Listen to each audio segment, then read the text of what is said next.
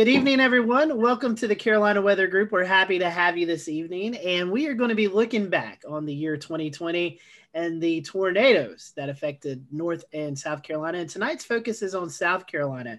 Uh, in fact, South Carolina, second most tornadoes registered in 2020 was 61. And if you remember, there was a big outbreak in April, and that's what we're going to talk about tonight with John Q from the National Weather Service in Columbia, South Carolina. We're happy to have John back with us, and uh, we're just going to look back at this event and um, a lot of um, a lot of oddities with this event. This, is, if you remember, an EF4. Uh, this happened during COVID times, and this was also happening during the Easter holiday. So a lot going on for a pretty big uh, outbreak of tornadoes in the state of South Carolina. So, looking forward to that. John, welcome back to the show. We're uh, happy to have you. I know you've been on here a few times. So, uh, let's get started. Uh, we were talking about just the activity, the, the severe weather activity um, last year in, in the year 2020 with the Southeast. And, you know, the tornadoes started in January in the upstate. We had tornadoes in February, I believe, there in portions of the Midlands. And then we had this big event in April. So, John, it was a busy year for you all last year covering uh, tornadoes and severe weather outbreaks. Yeah, it absolutely was. Well, first, thanks for having me on again. It's always great to, to be speaking with all of you. Um, yeah, 2020 turned out to be a real big severe weather uh, year for us. I mean, really for us, it started probably back in January uh, when we had a tornado uh, pretty much strike North Central High School in Kershaw County. Uh, it was only on the ground for less than two minutes. We estimate probably about a minute and a half. Produced EF3 damage and pretty much destroyed the school. Um, so we started off the year on a, on a bad note there, and obviously we went to April, and we had a real big outbreak. Um, and like you said, the number of tornadoes for the whole year between the active typical spring severe weather season and then the tropical induced tornadoes later on in the year really produced a lot of tornadoes for us here in South Carolina. And so we're going to focus on this April outbreak. And this was happening near the Easter holiday. Uh, April kind of an uptick anyway, like you said, in severe weather season, but it was also during the COVID time. So uh, this was kind of the, the the height of you know COVID just now affecting the country a lot of people started doing remote work. So before we kind of get into the storm setup, what was it like in the uh, in the weather office there in Columbia with all these restrictions, and you're seeing the potential of uh, some pretty nasty weather to affect uh, the state? Sure, yeah, that's a really good point for us. I mean, we were just kind of getting used to the COVID environment. Um, you know, the Weather Service was limiting our uh, capacity to fill the office essentially. Most of the time, we just had two people in the office, and um, uh, we were able to staff up for the event, um, but maybe not as much so as we normally would have. Um, if it wasn't, you know, for COVID, um, we had to have extra restrictions in place. We were trying to distance each other, you know, from each other as much as we could. Um, so that um, that proved challenging. Uh, and I think later on we'll get, into the survey process, but even doing the surveys, we had a lot of limitations um, due to COVID. So that was certainly a challenge, but you know, it was something, it was an event we saw uh, as a potential several days ahead of time. So at least we're able to get plans in place and try to come up with, um, you know, our strategy for dealing with it. Um, you, you, know, I think considering we just got into the whole COVID environment and it was a really big outbreak for us, I think things went very well. Um, it was unusual, as we'll get into, um, just for the, the sheer number of tornadoes, the number of strong tornadoes, uh, that we had, the time of the day was just very unusual to have tornadoes early morning like that for us. Um, so just a lot of factors that played into this, and the, the whole thing was kind of just unusual. Um, you know, just the way we had to prepare for this, um, the coordination that we had to do. Our partners were kind of all tied up as well, dealing with you know COVID on their end, emergency managers and everyone else, and making sure people were paying attention. I mean, in the news, you know, was was kind of COVID and, and was the, the weather situation getting the airtime it needs. And then certainly after, it's getting out in the community and everyone's kind of on edge still from that. So uh, certainly had a lot of challenges with it, but I think we, we did pretty good in overcoming most of those. John, I got a question for you. A, a lot of folks, they kind of, they don't really understand the setup for tornadoes. Like we, we know a couple days out, three days out, hey, look, we're going to have a real situation here what what creates the setup for this kind of activity, this severe activity that we saw that day? Sure, that day was really we had almost all the right ingredients in place. Um, you know, we had uh, a lot of instability. Um, there was um, a, a, lot of wind shear Um, and actually, I'll say there was a lot of instability. It was enough instability given all the wind shear that we had. We had just a, a very large amount of wind shear in the atmosphere. So that's just really increasing winds with height and, and different directions really kind of help get the storms organized and increase the potential for tornadoes. And once you really high, have high high shear like that, all it takes is just a little bit of instability to get the storms going, and and you end up with a big outbreak like we saw. We had um, very high moisture um, uh, that that day in particular, um, and and a lot of the parameters that we look at for um, supercell storms and for significant tornadoes were all just off the charts. You know, when you looked, uh, you know, few hours leading up to the event, it, it's numbers that we typically don't see here in the Carolinas, and that was an indication to us as we were getting real close to the event developing that we were, you know, potentially in for, you know, a, a big outbreak. Well, John, you certainly have a lot of experience at the National Weather Service. Uh, in that time, I'm sure you've seen nocturnal tornadoes before. Have you ever seen nocturnal tornadoes in the flurry of violence that uh, unfolded in South Carolina? Have you ever seen that before? No, I've seen some pretty large outbreaks. Um, most of the time, our bigger outbreaks tend to be in the afternoon and evening. It's the most climatological favorable time for tornadoes here. You know, certainly there have been some overnight or the early morning hours, but never to the scale like we saw with this event to have, you know, the sheer number of EF2 and EF3 tornadoes. I mean, we had five EF3 tornadoes and two EF2 tornadoes all within a real short span of each other, which is just pretty remarkable for us here. And that's just in central South Carolina that we forecast for central South Carolina and east central Georgia, not counting what happened in other parts of the state. You know, it started about 5 a.m., ended just before 7 a.m. So this two hour span, we, we pretty much saw all those tornadoes. Um, we had four tornadoes on the ground simultaneously at about 5:51 a.m. So uh, to think four tornadoes all in a pretty you know small area in consideration. It wasn't you know widespread across all of central South Carolina. A lot of it was limited down to the um, you know, uh, the CSRA and, and parts of the Eastern Midlands for us. And, you know, two of those are very long track tornadoes. So just really an unusual event for us. So, John, uh, quick question here. We uh, we know we've been able to interview TV friends who have talked about covering multiple tornadoes on air, but how do you all cover multiple tornadoes on the ground in the weather office? And then, by the way, you're only two people in the office. I mean, goodness, that that had to be difficult. How did how was you able to uh, to do that? Yeah, so I probably spoken correctly. We were staffed up more. Uh, typical staffing was supposed to be two at all times, unless we had a, a, a, weather need to have extra people in. So we did have people in the office. I'm probably thinking we had maybe six of us in there for that, where maybe we typically like to have more like eight or ten of us in there. Um, so um, you know, we had people assisting us from home the best they could as well, but it was uh, kind of getting adjusted to that uh, was certainly a factor. But you know, it, it's very stressful. Um, you know, when you have multiple tornadoes in multiple areas, you need to keep an eye on. It's really challenging for the radar operator, and we essentially have to have multiple people with eyes on things to make sure something's not missed. And you know, this was an event where it was just all pure supercells. There were some stuff that went supercellular, but it was you know, a QC, QLCS or a line of, of storms kind of as it moved in. And, and with that, within that, you had some of those embedded supercells. So things kind of spin up a little bit quicker and it's a little bit tougher environment to, to warn on. Um, you know, we were fortunate to have a really uh, experienced uh, radar operator um, kind of taking the lead that day.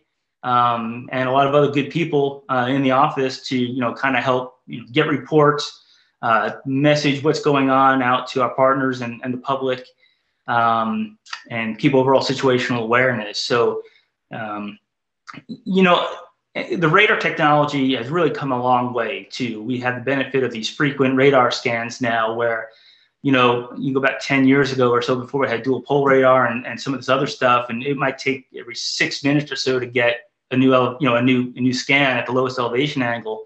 Now we're able to get those every two or three minutes. Um, so the, the speed at which the data is coming in is a lot faster. And it's great because we get see a lot more, but it's also challenging when you're working the radar now because you're just almost getting overwhelmed with data as it comes in, especially an event like this where you've got many tornadoes on the ground and you're trying to warn for them. Um, this was a case where we knew these tornadoes were were producing damage. We saw the debris ball. We knew that debris was being lofted up into the atmosphere from these tornadoes. So uh, it's trying to get that messaging out in the warnings, trying to coordinate and let our emergency management partners know what's going on. uh, that all certainly adds to the uh, to the stress of things. Well, you were talking about a little bit, uh, John, about the radar technology, and we've got some images here we can share. But uh, for those who, I, I, know a, lot of people kind of see the uh, the radar images on their apps or on TV, uh, but we have uh, other uh, radar elements that allow us to see what's going on in, in the atmosphere and correlation coefficient one of those and we can actually see uh, sometimes debris lofted into the sky from these tornadoes.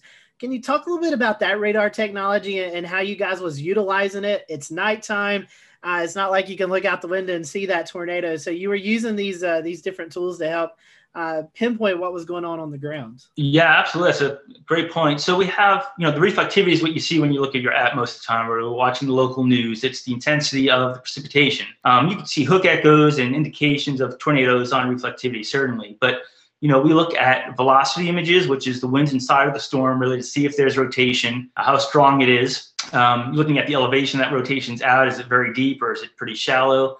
Um, and then, like you had mentioned, um, correlation coefficient is a great new tool and one of the best, I think, um, that we've uh, one of the new products that we've seen come out since dual pol upgrade. And that really enables us to see when a tornado is on the ground lifting debris up. Uh, that product in particular looks for consistency essentially in um, what the radar is hitting. So if it's all raindrops, uh, you know, in showers, it's all going to look very consistent. Nothing's going to stand out. But in the case when you have debris getting picked up, it sees there's objects of different shapes and sizes in there. And when that lines up with um, with the velocity showing where the rotation might be and where we maybe see a hook echo or some other indication of reflectivity, that's usually a clear sign that there's a tornado producing damage. And it's very accurate. We've had times that we've seen that in remote areas and we'll call and, and you know, ask, you know, an emergency manager or uh, someone else, you know, about the damage and they weren't even aware of it. It happened in a real remote location you go out and look and yeah, sure enough, the damage is there. So it's, it's a really good tool and it allows us to give the public advance notice. People are more likely to take action if you know there's a tornado on the ground producing damage coming towards you than a radar that indicates one might be there. Just the wording that we use, the confidence we're able to put in those products really changes the um, you know reaction um, uh, from what people do. And, and I, I, think it's really advanced the science and our warning skill essentially. Sure. And that was going to lead me to a, a quick question here to, to tag on that and then i'll hand it over to evan. I think he's got powerpoint ready but um, radar indicated. So you know folks are looking at you know they get warnings across their phones and saying tornado warning radar indicated tornado or versus there is one on the ground right there's a debris ball that means there has been there's been ground contact, and we know, in fact, that that tornado has reached the ground. So maybe different, maybe talk about how to differentiate between the two, and, and make sure that everybody takes it, all of it seriously, right? Anytime there's a warning, it's serious. So um, tell us a little bit about that. Yeah, thanks for bringing that up, Shea. So every warning needs, you know, people need to react to every warning you get, but I would say not every warning is the same. So, like you had mentioned, most of the time when we start seeing indication of a tornado forming, our warning is going to say radar indicated tornado. And the hope is to get that warning out well before the tornado touches down, and well before might be five, ten minutes here in the Carolinas. Um, so that's the idea: is to look at the radar and see the tornado is starting to form, and before it touches down, have people get to their safe locations. That's why you need to react when you get any tornado warning. But once we start getting indications that we see that debris, a wording changes. We now say radar confirmed tornado. And you'll see in, in the text, it's going to say things like, this is a dangerous situ- you know, situation um, uh, so we, we start enhancing the wording that we put into those warnings because now we actually know it's there. Um, it's already on the ground producing damage. It's a threat to life and property. And um, so that's kind of how you could read through those warnings. And finally, the, the, the highest level, if you will, warning is a tornado emergency. And that is when you have a large confirmed tornado on the ground generally moving toward a, toward a more populated area. You probably won't see those for very rural areas, but when you know it starts getting to a more populated area where it's going to be a greater threat to human life, we're going to issue a tornado emergency when we have confidence. Um, and on that day, the Charleston office issued the first ever tornado emergency in the state of South Carolina um, for the tornado that produced EF4 damage in Hampton County. It was after that point when they knew there was a you know large dangerous tornado on the ground. They uh, they issued that uh, tornado emergency for Walterboro in Colleton County. So um, that's how you could interpret the warnings. But again, everyone should be taking action whenever you're whenever you're under a tornado warning. Yeah, John, you just answered one of the questions I was about to ask you was whether or not we uh, yeah, saw the tornado emergency uh, wording get used uh, during this event, and uh, you did. And I guess it was the first time. But uh, one remark that I did want to make here is that I've heard in the past people question the value of the money and resources that were spent in the upgrade to dual pol of our radars back in the, the 2013 timeframe. And without a doubt, it has been very valuable. It has saved lives without question. It gives uh, forecasters, eh, not just at the Weather Service, but in the private sector as well, a lot of confidence in what they're saying. And uh, it is quite valuable out. And uh, don't doubt it. It, it certainly is.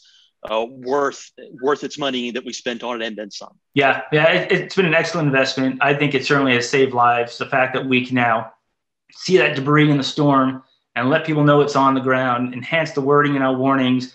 You know, uh, we were close to issuing a tornado emergency as well for some of our storms. We were just kind of, um, you know, they were in somewhat rural areas, uh, and we were just trying to, you know, coordinate internally within the office at what point do we upgrade to an emergency. And and fortunately, they kind of died off before they got to some of the other, you know, bigger towns or you know cities within our area. But uh, this was a perfect situation for, you know, where we might see tornado emergencies issued. The very, you know, small, rare cases here in, in the state of South Carolina. Yeah, and it's a fantastic tool to be able to say with confidence that a tornado is occurring, even though you don't have a spotter report. And that's something we didn't have before the dual pol upgrades.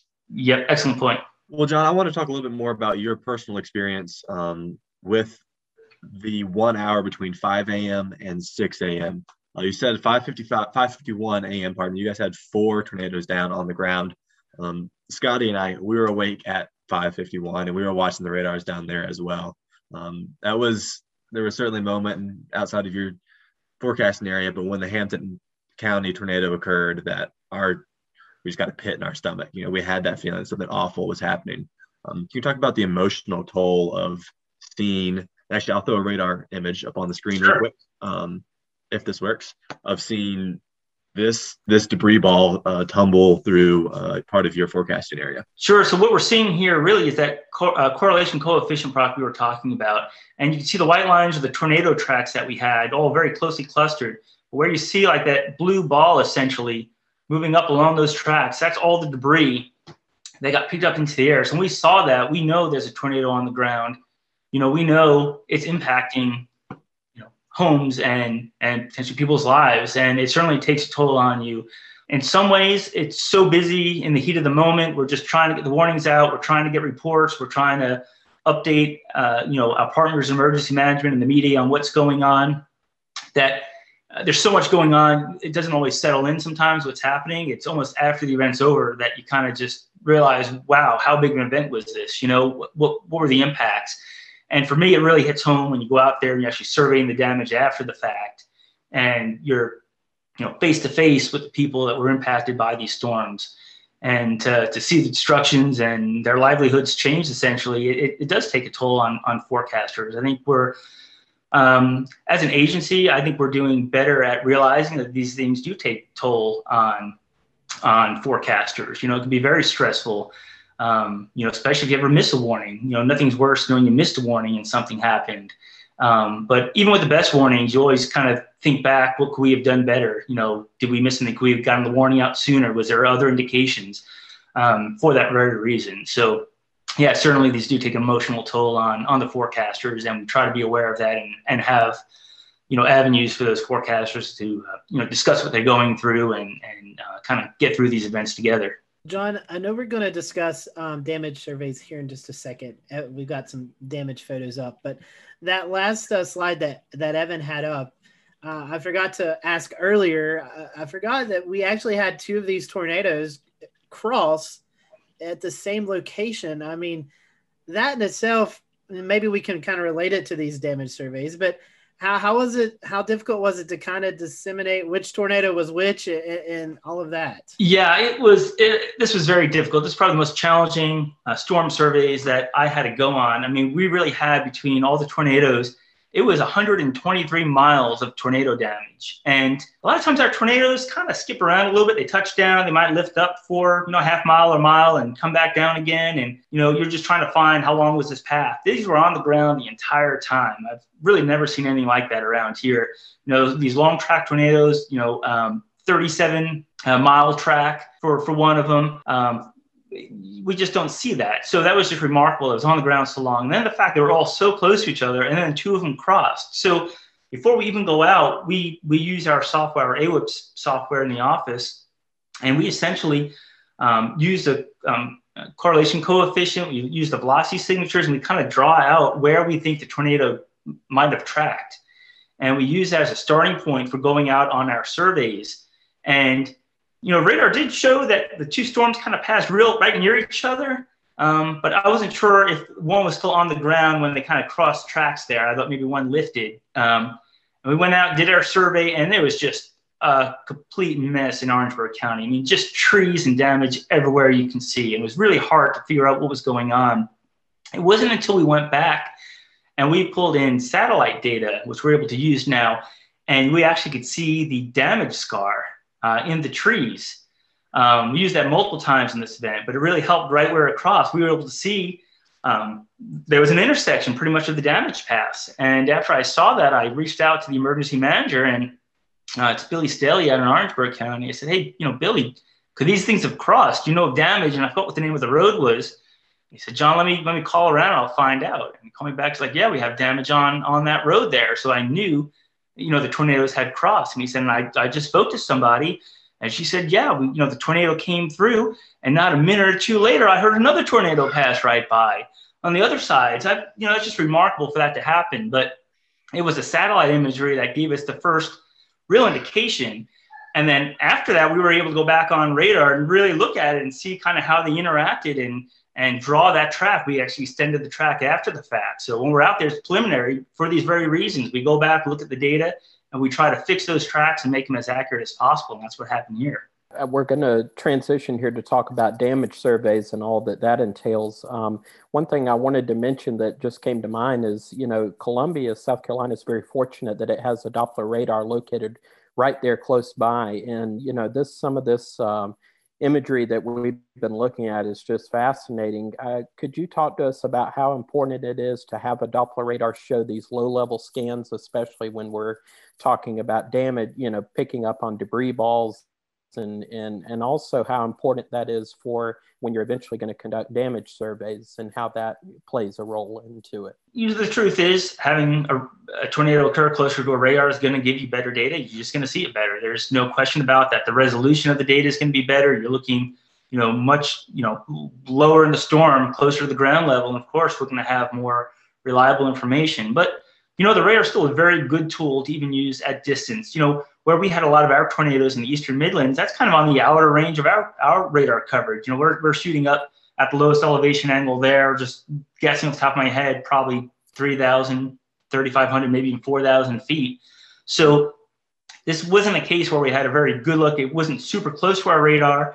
Um, and some of them were almost halfway between our radar and Charleston's radar. We were switching between the two, and we'll do that. We'll look at multiple radars and and get a different look at the storm. Um, but when you have tornadoes this strong, it's you're you're probably going to see them on radar, even at a distance. You know, the debris got lofted so high up into the atmosphere that the radar was still clearly showing what was happening.